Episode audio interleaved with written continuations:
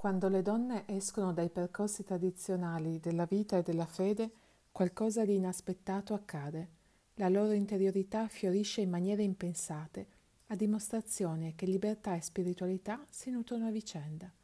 In questo ciclo di dirette chiacchiererò con donne che hanno fatto esperienza di vita spirituale nuova, dopo una rottura non necessariamente scelta e sicuramente non indolore con quella che pensavano sarebbe stata la loro vita per sempre. Io sono Paola Lazzarini Orru e oggi incontro Maria Teresa Milano, ebraista, musicista, scrittrice.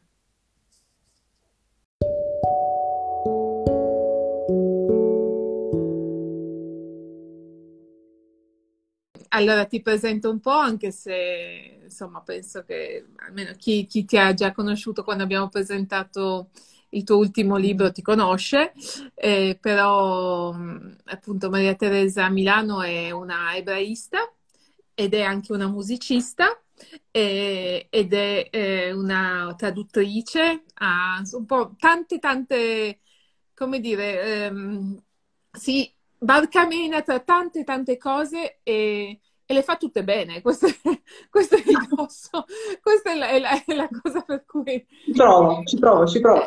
E, eh, e quindi no, e poi è insomma una persona che ha una, dire, una ricchezza umana particolare, quindi per me è proprio grande, un grande dono siamo amiche, averti come amica e anche poter condividere un pochino anche in questi spazi un po' del tuo percorso e ti ringrazio già fin da adesso per quello che vorrai condividere, appunto, nella massima, nella massima libertà. E iniziamo, ho sempre iniziato così, con una citazione, e per te ho scelto quella di una poetessa, eh, Livia Candiani, Chandra Livia Candiani, eh, che dice così, forse è disarmandoci, vacillando e tremando, che a tentoni scopriremo vie nuove per stare al mondo, con rispetto o per andarcene con grazia. E quindi mi chiedo e ti chiedo, quali vie hai lasciato e quali vie nuove hai trovato, tentoni, perché sappiamo che si va sempre a tentoni, per stare al mondo con rispetto? Per allora, andare subito sulle cose semplici. Per andare, esatto. per, per, iniziare appunto con le cose semplici, ma guarda, prima davvero voglio dire di tutto cuore grazie, ma a te per l'amicizia, per le cose bellissime che stiamo condividendo e eh, grazie per questo lavoro che stai facendo. Io ho già visto i due primi incontri, Roberta Villa e Manuela Provera, bellissimi, intensi, molto sinceri, molto veri e ti dico sinceramente che io mi sono detta, ma chissà cosa posso raccontare io, perché le loro esperienze sono molto forti e la mia mi pare un po' banale, no? Molto, molto più semplice. Nine, nel, nine. Senso che, nel senso che, allora, a tentoni è, è, la, diciamo così, la definizione più bella che potevi trovare, perché eh, ci ho pensato a lungo, sai, dopo aver ascoltato Roberta ed Emanuela, perché in realtà eh, il percorso che ho fatto io non, non, non si basa su uno strappo doloroso, non si basa, che non vuol dire che non abbia anche portato sofferenza, assolutamente sì, eh, però non ho un trauma, non ho qualcosa che, eh, che ho scelto di lasciare. E, non lo so, mi verrebbe quasi da dire che è quasi il percorso che mi ha portata senza che io lo scegliessi. In qualche modo guardo indietro adesso e mi rendo conto che non so quanto sia stato consapevole. Eh, non ho fatto delle azioni perché le volevo fare e mi sono incamminata probabilmente senza nemmeno averlo deciso. Cosa ho lasciato, che cosa ho trovato? Guarda, è un mondo intero, nel senso che eh, è difficile anche dire che cosa ho lasciato. Io credo eh, preconcetti, pregiudizi, qualcosa distinto mi verrebbe da dirti una gabbia, perché questa è un po' l'immagine che ho, che ho in mente, eh, ma che non era una gabbia concreta, non è una gabbia reale, non è un movimento, un'associazione, un'istituzione in cui io mi sentivo costretta. Non ho mai subito pressioni o comunque non in modo esplicito. Mm, tu sai benissimo che poi ci sono cose che rielabori, rileggi molto tempo dopo e capisci forse perché qualcosa ti stava stretto, però è proprio questa idea di sentirsi stretti stretta in qualcosa, ma nulla di terribile, nulla di mm, pesante, nulla che mi abbia segnata in modo negativo. Eh, questo ci tengo a dirlo perché, eh, se mi permetti, faccio una piccola premessa su quello che è stato il mio percorso del prima. Certo. Eh, io sono nata in una famiglia cattolica praticante, una famiglia molto bella, due genitori aperti, intelligenti, eh, che, insomma, che hanno insegnato a me e a mio fratello a, ad avere idee che non dovevano essere per forza coincidenti con le loro. E adesso che ho due figli adolescenti capisco anche che cosa significa quando poi hai in casa figli che non la pensano esattamente come te o che fanno scelte diverse da quelle che avresti fatto tu. E, e quindi in questo momento poi apprezzo maggiormente ancora il, quello che ho vissuto in casa, in famiglia. E sono cresciuta eh, soprattutto con l'azione cattolica.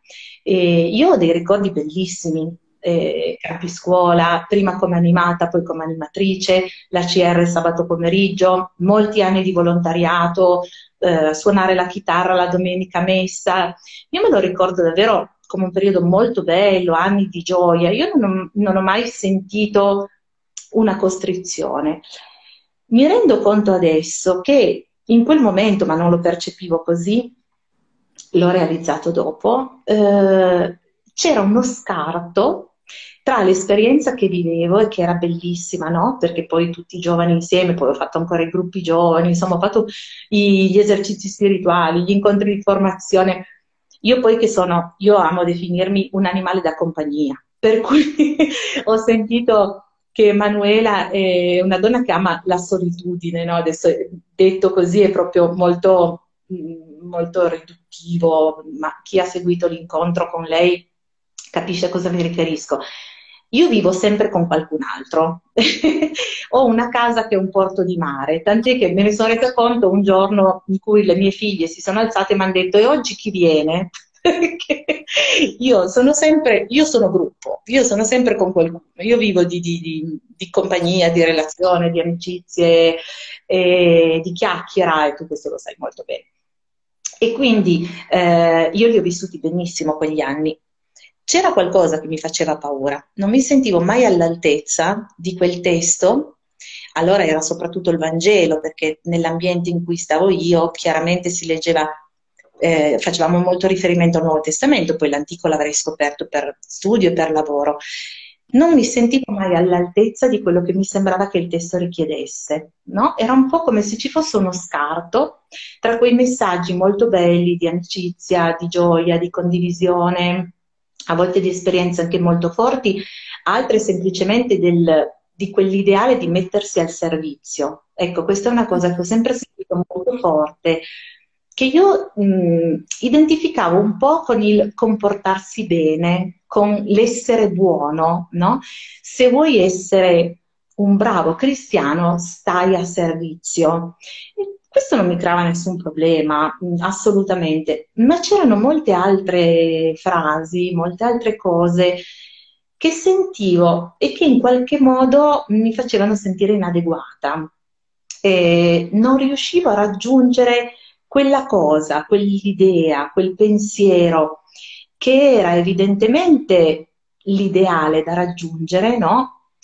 L'avrei capito dopo che non c'è un modello unico per esprimersi, per vivere la fede, per sviluppare la propria spiritualità, ma era un po' come se ci fosse un modello e che aveva anche delle caratteristiche molto ben definite, per cui tu se vuoi essere brava, se vuoi essere a posto, se, se, davvero credi in Dio, perché poi entra sempre anche in gioco questo, allora devi fare tutte queste cose qua. ripeto, non era un messaggio esplicito.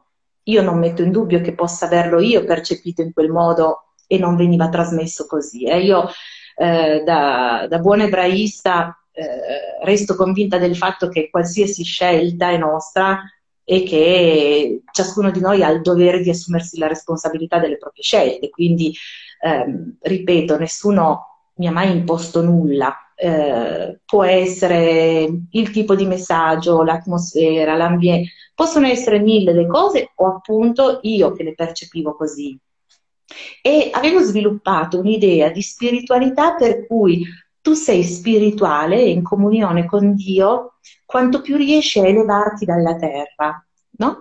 Per cui tutto quello che è concreto, che fa parte mh, più della vita quotidiana, un po' come dire, vabbè, ti tocca perché abiti qua, no? Abiti questo mondo, per cui questa è la vita che fai. Però la tua vera spiritualità si sviluppa nel momento in cui tu riesci a elevarti e io questa cosa proprio me la sentivo come un handicap, nel senso che io continuavo a dire ma perché io non riesco a elevarmi?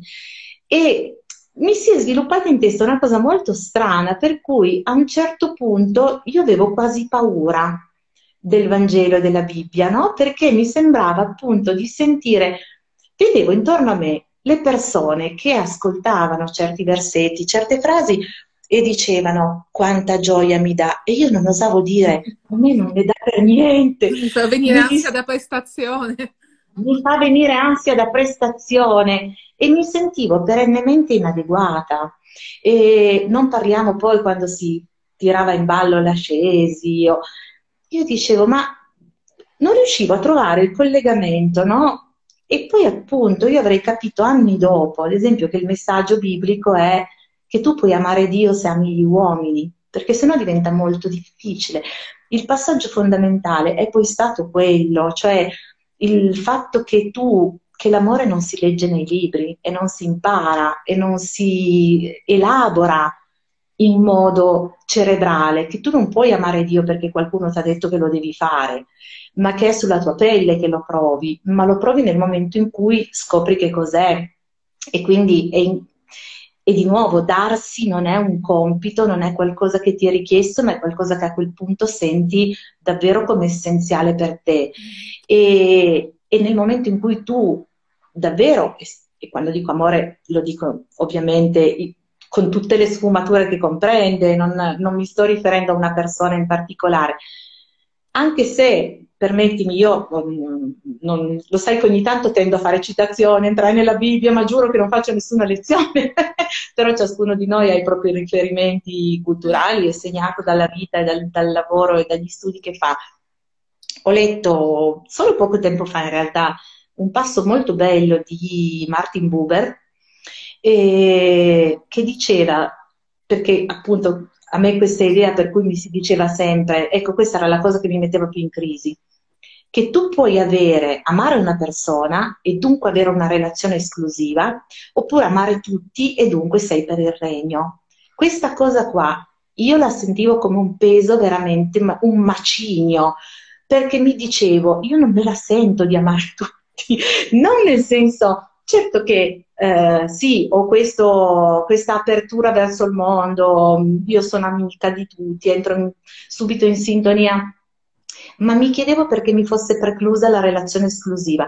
Perché la relazione, che poi è persino brutto chiamarla esclusiva, no? Ma perché la relazione esclusiva mi impedisce una maggiore vicinanza a Dio? Questa cosa qua mi mandava in tilt completamente. Perché sono meno spirituale? Ma peraltro no. penso a Don Milani che diceva io non sono chiamato ad amare tutti, io sono chiamato ad amare, ed era un prete, quei 7, 8, 10, 12 ragazzini che sono affidati a me parlare dell'amore universale no, non ha senso, non è più amore, è un'altra roba, è una roba tutta teorica, ma non è amore. Esatto. A me mandava in tilt questa cosa tutta teorica, forse perché ho poca capacità di astrazione, e ho letto Buber che in realtà ribalta totalmente questo pensiero, perché dice eh, se tu non provi sulla tua pelle l'esclusività, come puoi amare un unico Dio in modo esclusivo? Questo mi ha aperto gli occhi, l'ho letto purtroppo solo poco tempo fa, dopo aver fatto un percorso molto molto lungo appunto, dove ti ripeto, non ci sono stati strappi, non ci sono state ferite particolarmente profonde, non so nemmeno dire quali siano state le tappe, ma la cosa che per me è straordinaria è che quel testo di cui avevo paura e che mi faceva sentire inadeguata è quello che in realtà poi mi ha dato questo nuovo modo di vivere, di pensare e in realtà di approfondire la fede. E, e la cosa ancora più straordinaria è che ci sono arrivata eh, con una disciplina assolutamente laica, scientifica, che è la filologia. Perché eh, io ricordo perfettamente il primo giorno di lezione di ebraico e, e Bibbia all'Università a Torino, avevo un grandissimo professore, Paolo Sacchi, che mi ha dato moltissimo. Alla prima lezione davanti all'aula piena, lui ci ha guardati e ha detto se siete qui per la fede potete anche cambiare aula subito. Questo è stato il mio approccio con lo studio della Bibbia. Quell'approccio scientifico che mh, a volte nella nostra testa è quasi un ostacolo, no? Perché lo vedo a volte anche con alcuni studenti mm. che dicono sì, però poi io come faccio ancora a credere se tu mi metti in crisi queste mm. cose qua? Per me è stato invece il punto di inizio di un percorso completamente nuovo, perché riesco a dire cose che non sarei riuscita a dire prima, no? Nel senso che io Facci adesso qualche dico... esempio. Facci qualche esempio. Ed è una frase che non avrei mai detto prima, che avevo tanti tentennamenti e tanti problemi, appunto ansie da prestazione, io in questo momento qua dico in qualsiasi momento della mia vita, della mia giornata, ma io non ho nessun dubbio dell'esistenza di Dio, non ho nessun dubbio di fede, non ho nessun dubbio che non ci ami infinitamente, non ho nessun dubbio del fatto che non ci abbandona mai. E non lo dico perché ho avuto una vita da Pollyanna, e tu lo sai, non entro nei dettagli, certo. ma eh, ho avuto momenti davvero molto molto difficili eh, beh, il primo, senz'altro, ed ero anche molto giovane, è stato proprio nel momento in cui io da animatrice, animata, esercizi spirituali, eccetera, e mi sono messa con Roberto che era separato e aveva due bambini e, ed è stato un, beh, adesso non farebbe più notizia, ma io ho 49 anni, parliamo di 25 anni fa, mm, era uno scandalo. E in quel momento io mi sono sentita ancora più inadeguata perché in qualche modo mi sono detta, ecco, vedi, vedi che non sei abbastanza elevata, vedi che non sei secondo i canoni, eh, vedi che non stai facendo le scelte giuste, no? E sono andata dritta per la mia strada. Eh, Adesso la strada è ulteriormente cambiata perché dopo molti, molti anni c'è stata la, la separazione, eh, anche questa senza traumi, e, insomma una situazione difficile ma non, non tragica, anzi molto serena, con due bambine, ragazze meravigliose.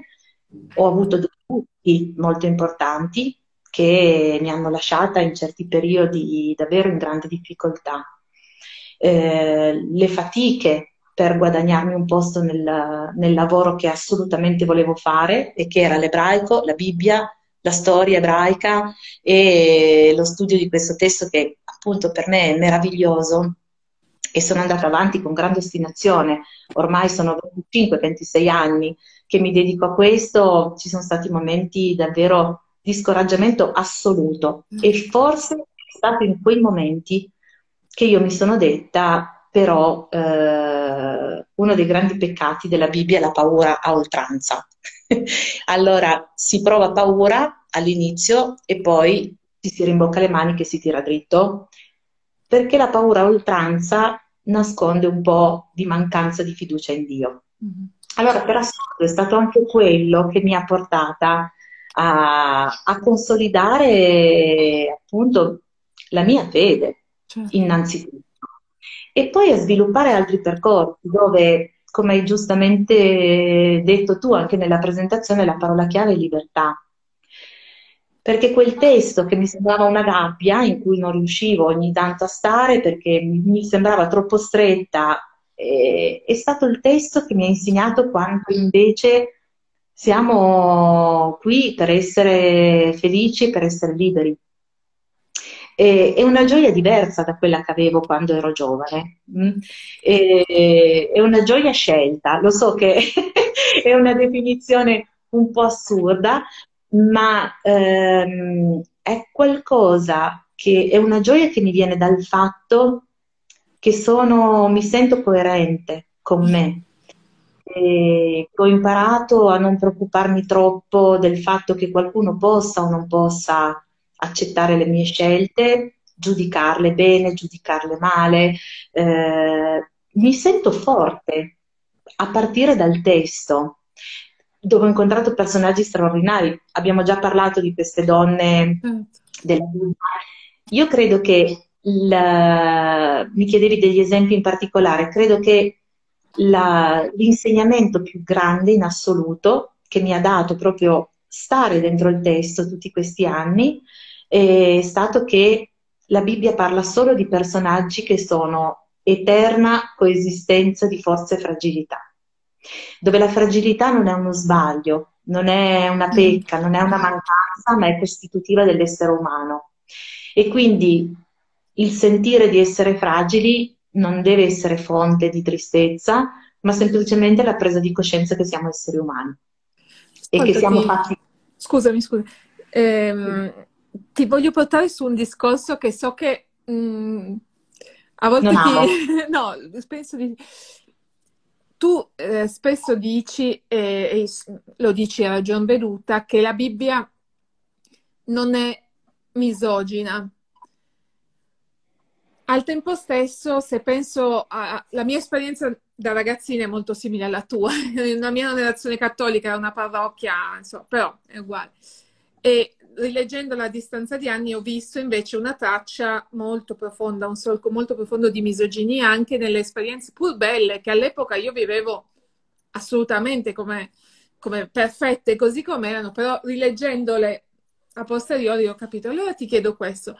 Da un lato se anche tu, rileggendoti adesso, vedi nel tuo percorso, ma anche nell'oggi, queste tracce di misoginia profonda delle istituzioni ecclesiastiche, come il fatto di eh, avere la Bibbia in mano, entrarci con tutti i piedi, con tutti gli strumenti che tu hai, ti, non dico che ti difenda, però ti dà, appunto, ti dà delle, non voglio chiamarle armi, chiamiamoli arnesi, che ti mm. permette di decodificare e di vedere le cose in altro modo. Assolutamente sì, nel senso che anch'io se guardo indietro vedo episodi di misoginia che in quel momento non, non riconoscevo come tali.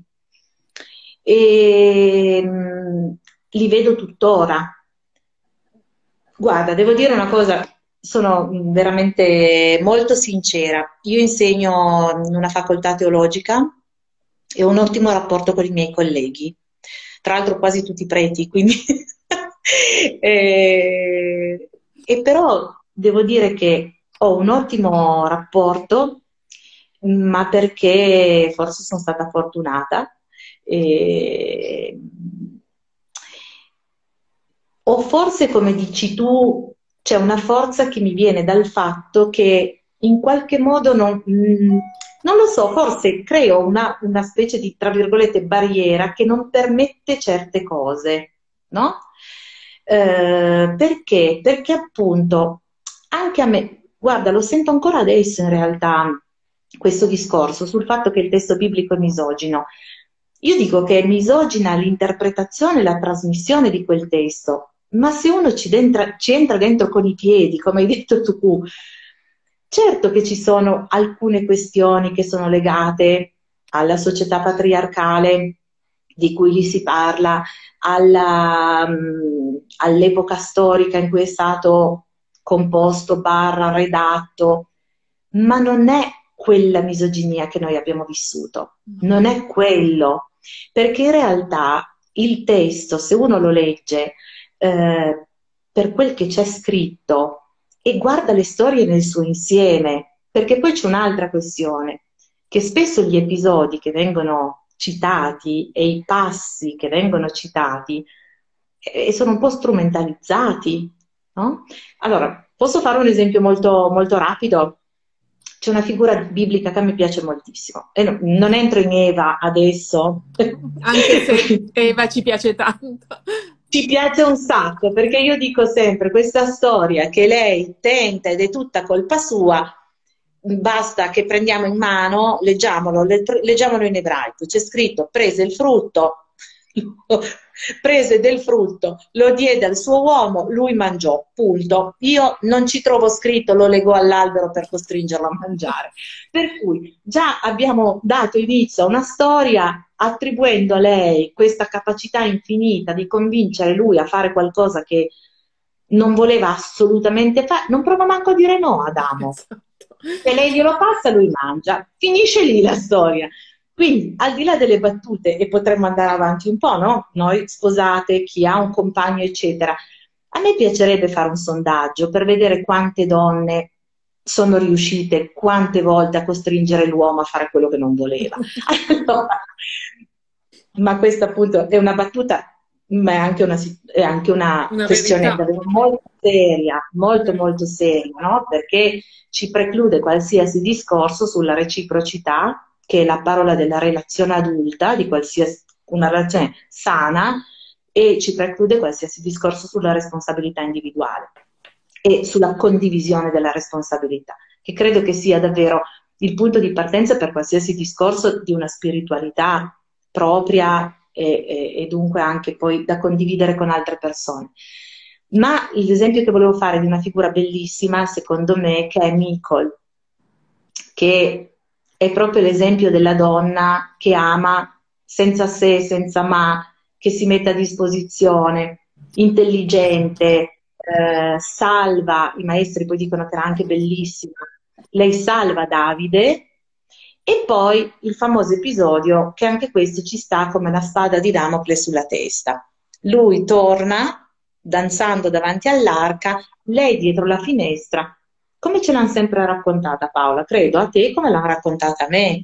Lei ride e dato che ha osato ridere di quell'uomo che era un re davanti, davanti all'arca dell'alleanza che è sacra, allora Dio per punizione l'ha resa sterile. Peccato che ci sia scritta un'altra cosa. Mm. Intanto lei non ride, lo disprezzò in cuor suo, che è un po' la cosa che succede a tutte noi, no? Che quando tu dai tutto, tutta la tua vita a un uomo e questo proprio continua a, a trattarti a pesci in faccia, arriva il momento in cui lo guardi e dici ma davvero io ho dato la vita a questo? Come ho fatto? Come ho fatto? Quindi è una reazione assolutamente umana. E molto semplicemente, dopo il discorso, c'è scritto, lei non ebbe figli fino alla fine dei suoi giorni. Non c'è scritto che Dio la castiga, questa è un'altra cosa che mi sono tolta di dosso per poter vivere meglio la mia fede lungo gli anni, perché in qualche modo mi era stato passato, ma ripeto, posso essere io che l'ho percepito così e non veniva detto in questo modo. Guarda, non penso perché siamo in tanti ad averlo percepito così, quindi. di un dio che è più simile a Zeus nell'Olimpo che non al nostro dio cioè di un, un, un, dio seduto su un trono con lo zot in mano che appena ne fai una te lo scagli addosso. Io ho cominciato ad andare in crisi quando ho cominciato a dirmi, ma davvero, cioè, io credo in un dio che appena ne combino una mi tira una legnata. Eh, se non faccio tutto quello che c'è scritto non mi ama più. Ma allora perché mi state raccontando da anni che Dio ci ama tutti per come siamo? Allora, vedi, sono piccole cose, no? Che però dicono quanto ci siano stati passati dei messaggi che arrivavano da altrove e non di lì.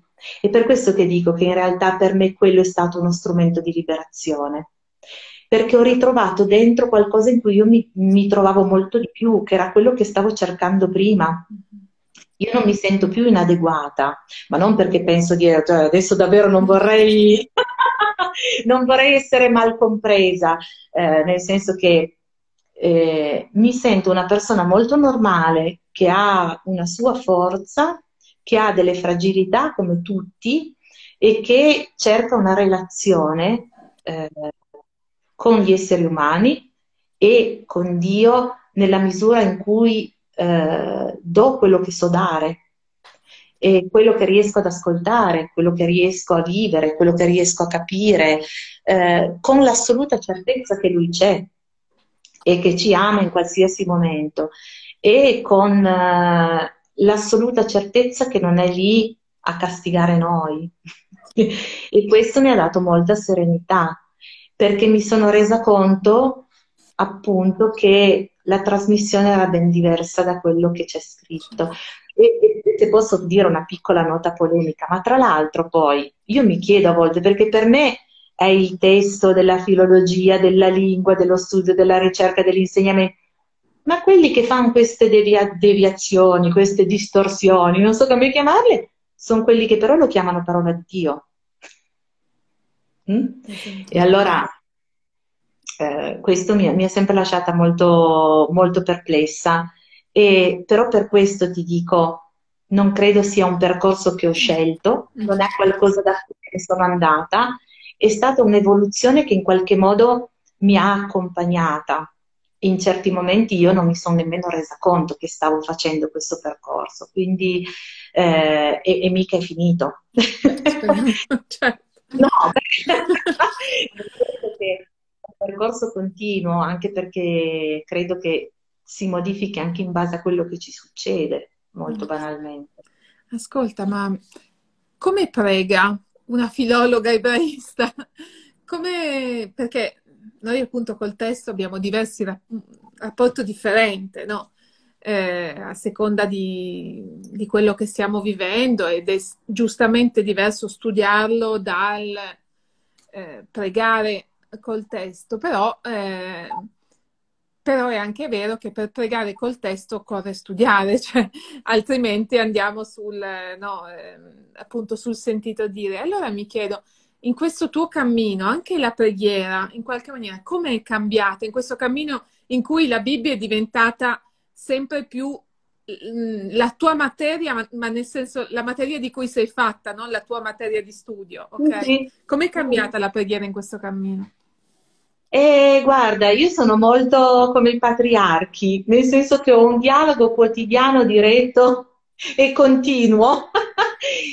Devo dire che ehm, anche questa cosa, no? A me appunto dicevano sempre la Bibbia è il libro della preghiera. Prega la Bibbia. Questa era un'altra cosa che mi mandava in crisi da morire, no? Perché dicevo, ok, i salmi, va bene, leggo i salmi, proviamo e non, non so come dire, ma come faccio a pregare tutta la Bibbia? Di nuovo, mi sentivo inadeguata, no? Dico, ma insomma, leggo di, di Giacobbe, che, che, devo pregare? No?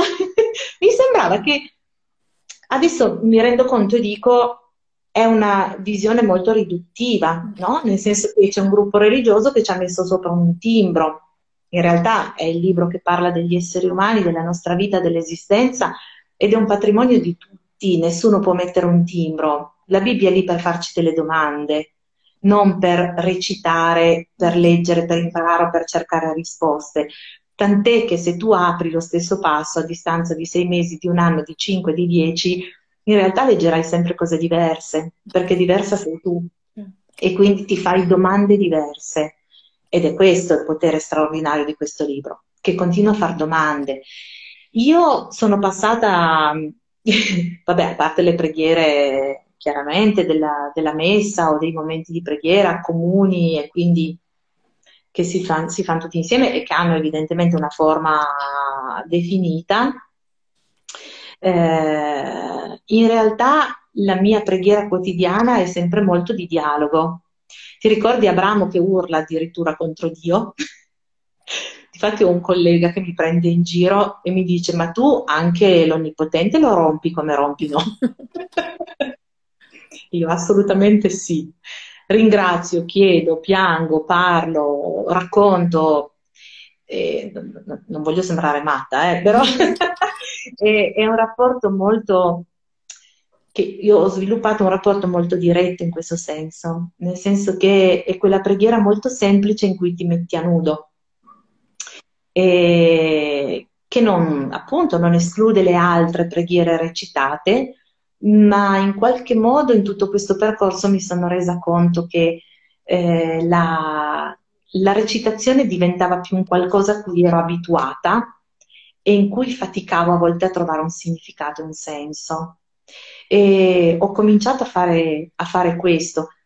A volte ho l'impressione che non abbia tanta voglia di sentirmi, però insomma, perché dopo un po', dopo un po' si stuferà pure lui, no?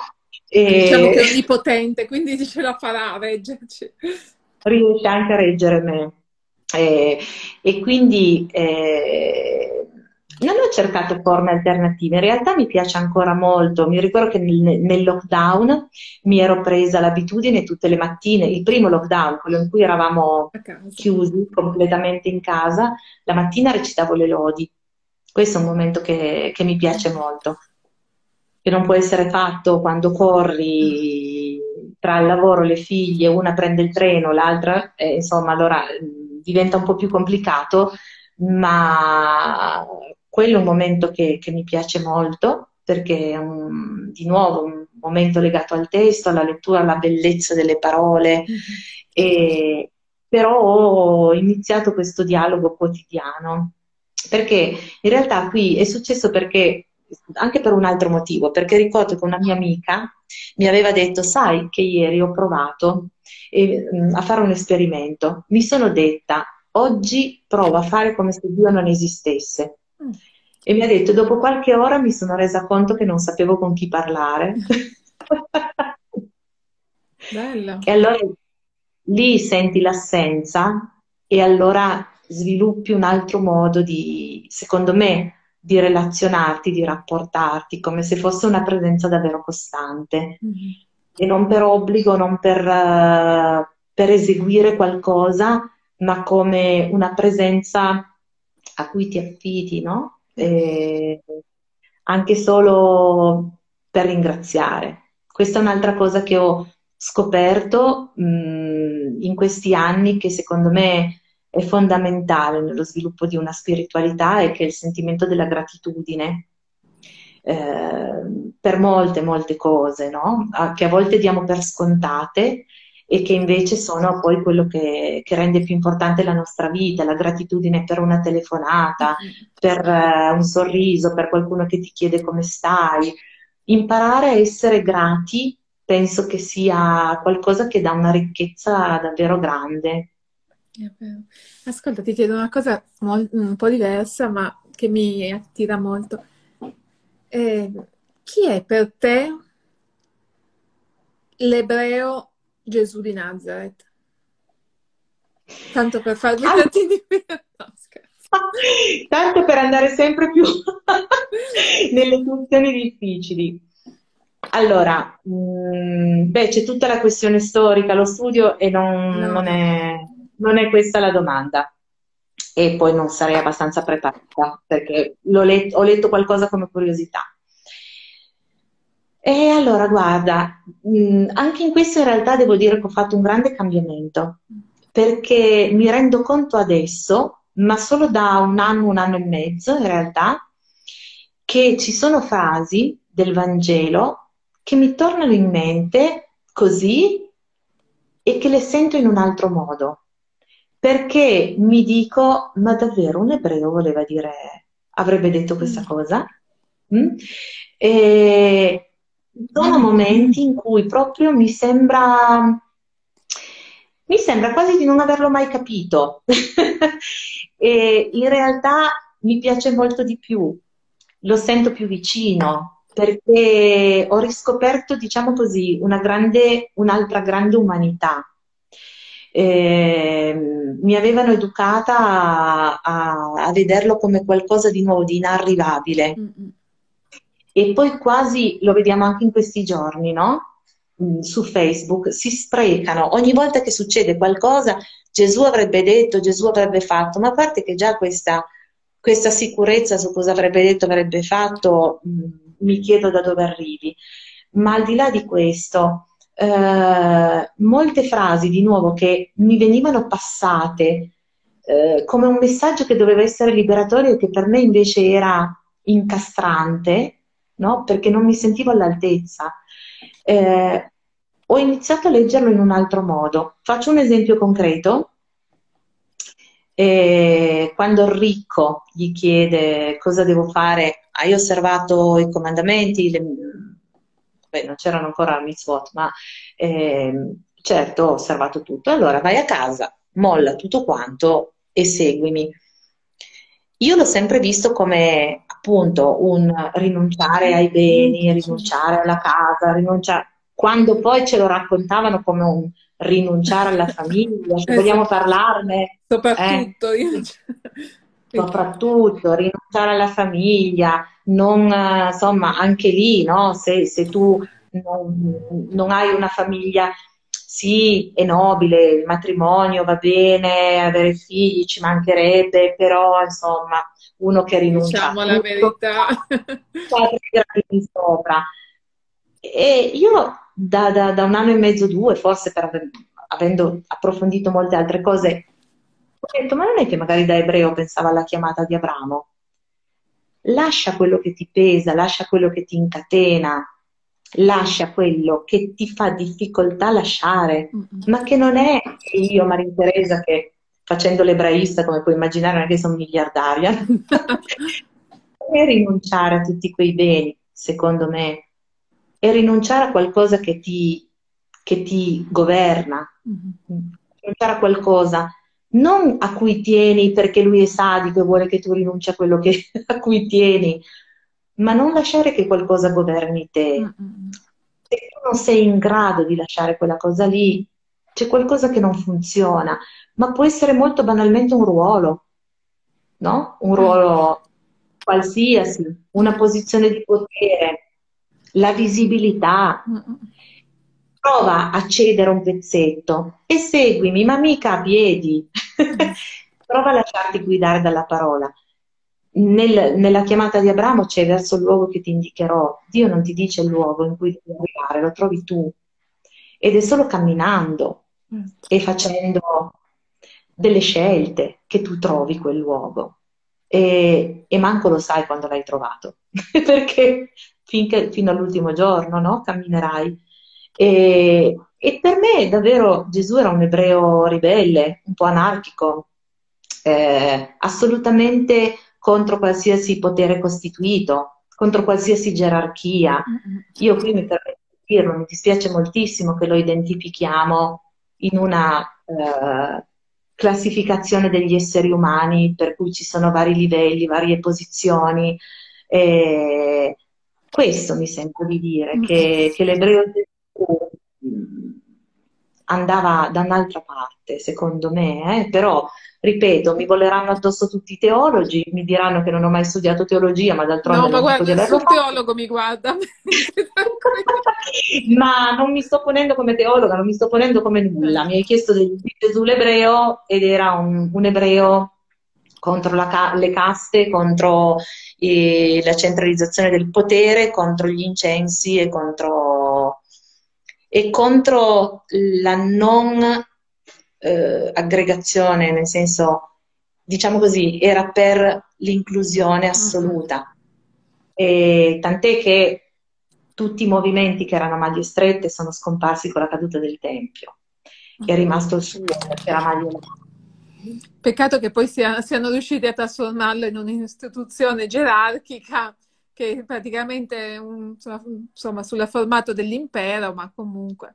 Ascoltati, visto che ti sfrutto obiecamente per una cosa, una delle frasi del Vangelo che io ho sentito più proprio, sai, qua sopra, pesante, mm. era eh, chi mette mano all'arato e poi si volge indietro non è degno del regno dei cieli. No? Puoi immaginare che per me questa è stata, insomma, è tuttora uno degli elementi che mi ha, mi ha forse fatto soffrire di più. Secondo te, cosa poteva voler dire in quel momento. Lo, ti sfrutto proprio, puoi anche dirmi guarda ci penso, poi ne riparliamo, però prova un po' a... No, ti direi ci penso, poi ne riparliamo. no, nel senso che... No, questo non ci ho mai pensato. Mm. Ho pensato più che altro al fatto che scegliamo con cura le frasi che ci fanno comodo e quelle che non ci fanno tanto comodo. Eh, che di norma sono le frasi che in qualche modo conservano un ordine. E io, per esempio, a me è sempre stata su, sul groppone non osi separare l'uomo ciò che Dio unisce, per ovvi motivi, no? La stessa cosa alla fine. Sì, sì. Secondo me, appunto, ripeto, non entro nella questione, non, eh, credo sia, sia interpretabile in molti modi a me piace fare una cosa assolutamente fuori dagli schemi, no? C'è un midrash che dice che eh, è così difficile trovare la coppia perfetta, è molto lungo, eh, sto facendo un, riassun- un riassuntone, che fu ancora più semplice per Dio dividere le acque del Mar Rosso. per raccontare quanto è complesso, no? Vivere insieme uomo e donna. E... Ma è, a volte io mi dico, non osi separare l'uomo ciò che Dio unisce, nel senso che se due persone si incontrano e sono destinate e c'è un amore davvero grande, non devono contrastare quell'unione. Non penso che lui si riferisse a una istituzione, sicuramente magari anche sì, non fate divorzi facili, non fate ripudi facili, ma allora in questo caso era a favore delle donne, certo. ma non a favore di un, di una istituzione che di questa cosa, no? Che anche queste frasi, appunto un po' lapidarie, come quella sull'aratro, noi le abbiamo sempre vissute, a questo punto dico noi, perché mi pare di intuire che le hai vissute allo stesso modo, come un qualcosa che a un certo punto scende dal cielo, ti colpisce e tu non puoi fare altro. E o è così, o se tu non stai lì, non funzioni. Esatto non solo non funzioni, vuol dire che non hai abbastanza fede e a quel punto lì tu dici aiuto, quindi non vado bene, cioè non sono all'altezza della situazione. In realtà questo modo di leggere quella parola che invece è rispettosa in assoluto della vita in quanto sacra, mm, eh, non tiene conto della complessità della vita, mentre credo che tutto il testo ci dica esattamente il contrario, che la vita è complessa, non difficile barra faticosa. Ecco, questa è un'altra parola, no? Che abbiamo sempre avuto sulla testa. Quante volte ci hanno detto la fatica di vivere? Ma che è? Io ho imparato a dire la gioia di vivere. La vita è un'avventura meravigliosa e noi abbiamo il privilegio di stare in questo mondo e di poter fare delle scelte, c'è chi non le può fare. Noi abbiamo questa chance, no? Di fare delle scelte, di sviluppare i nostri talenti, di percorrere le vie che riteniamo migliori per noi in un rapporto molto bello e molto intenso con Dio, che non è lì a guardare se stai applicando il precetto oppure no, perché siamo stati un po' educati a vivere secondo il principio dell'obbedienza, per cui l'obbedienza e l'essere ligi a un qualcosa appunto che ti arriva dall'alto vale sopra ogni cosa. Io ho un po' imparato che sopra ogni cosa vale la vita. E la coscienza. E la, la coscienza. coscienza sì, della persona. C'è anche un altro elemento, secondo me ne abbiamo anche parlato, il fatto che siamo portati a dare valore solo a ciò che è per sempre, quando invece da sempre e per sempre c'è solo l'amore di Dio, tutto il resto è ha un, un inizio e ha una fine e non è che questo tolga valore, ma è semplicemente parte dell'esperienza umana che inizia e finisce. Anche perché appunto il concetto del per sempre è assolutamente estraneo all'Antico Testamento. E non mi permetto di dire nulla sul nuovo perché non lo so, ma all'Antico assolutamente. Se ci fosse un per sempre e il valore fosse quello dell'obbedienza, questo significherebbe che noi non abbiamo libertà di scelta. Mentre invece dalla prima riga fino all'ultima l'uomo ha il dovere di scegliere, perché scegliere significa assumersi una responsabilità. In fondo, se ci pensi, l'obbedienza può essere faticosa, ma è più semplice. Decisamente. Perché non mi assumo nessuna responsabilità e non solo, mi giustifico anche, ma io ho fatto quello che mi è stato detto, ma io ho fatto tutto bene, come il ricco che va da Gesù, ho fatto tutto. O, o pensavo quindi... al processo di Norimberga, quante ho detto ho eseguito gli ordini. Eh, eh. Ho eseguito gli ordini e in realtà no, perché non credo che ci venga richiesto eh. di eh, obbedire ciecamente. Mm. Eh, e un'altra parola grande, grande, che mi sono scrollata di dosso con una gioia infinita, un senso di libertà ritrovato che non puoi manco immaginare, è la parola sacrificio. Io questa cosa del sacrificio, veramente di nuovo, era un'altra che io dicevo, ma perché dite che è bello sacrificarsi? Ma io non ci vedo niente di bello. Perché non comprendi, perché non sai, sta... ma, ma no, e che penso che un Dio che ti ama non vuole che ti sacrifichi. Molto banalmente credo questo, perché credo ci abbia creati perché siamo felici e perché viviamo al meglio il tempo che passiamo qua.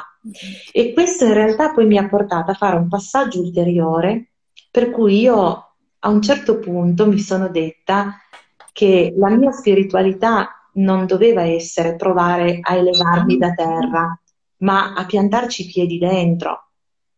E perché è qui che viviamo.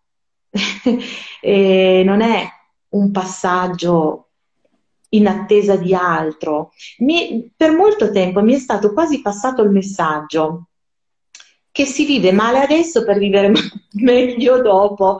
E, e io questa cosa non l'ho mai capita, non l'ho mai capita e soprattutto non riuscivo a capire come questa cosa di sacrificarsi e soffrire vivendo male qui per avere gloria dopo, come potesse conciliarsi con l'idea di Dio che avevo io. Mm-hmm.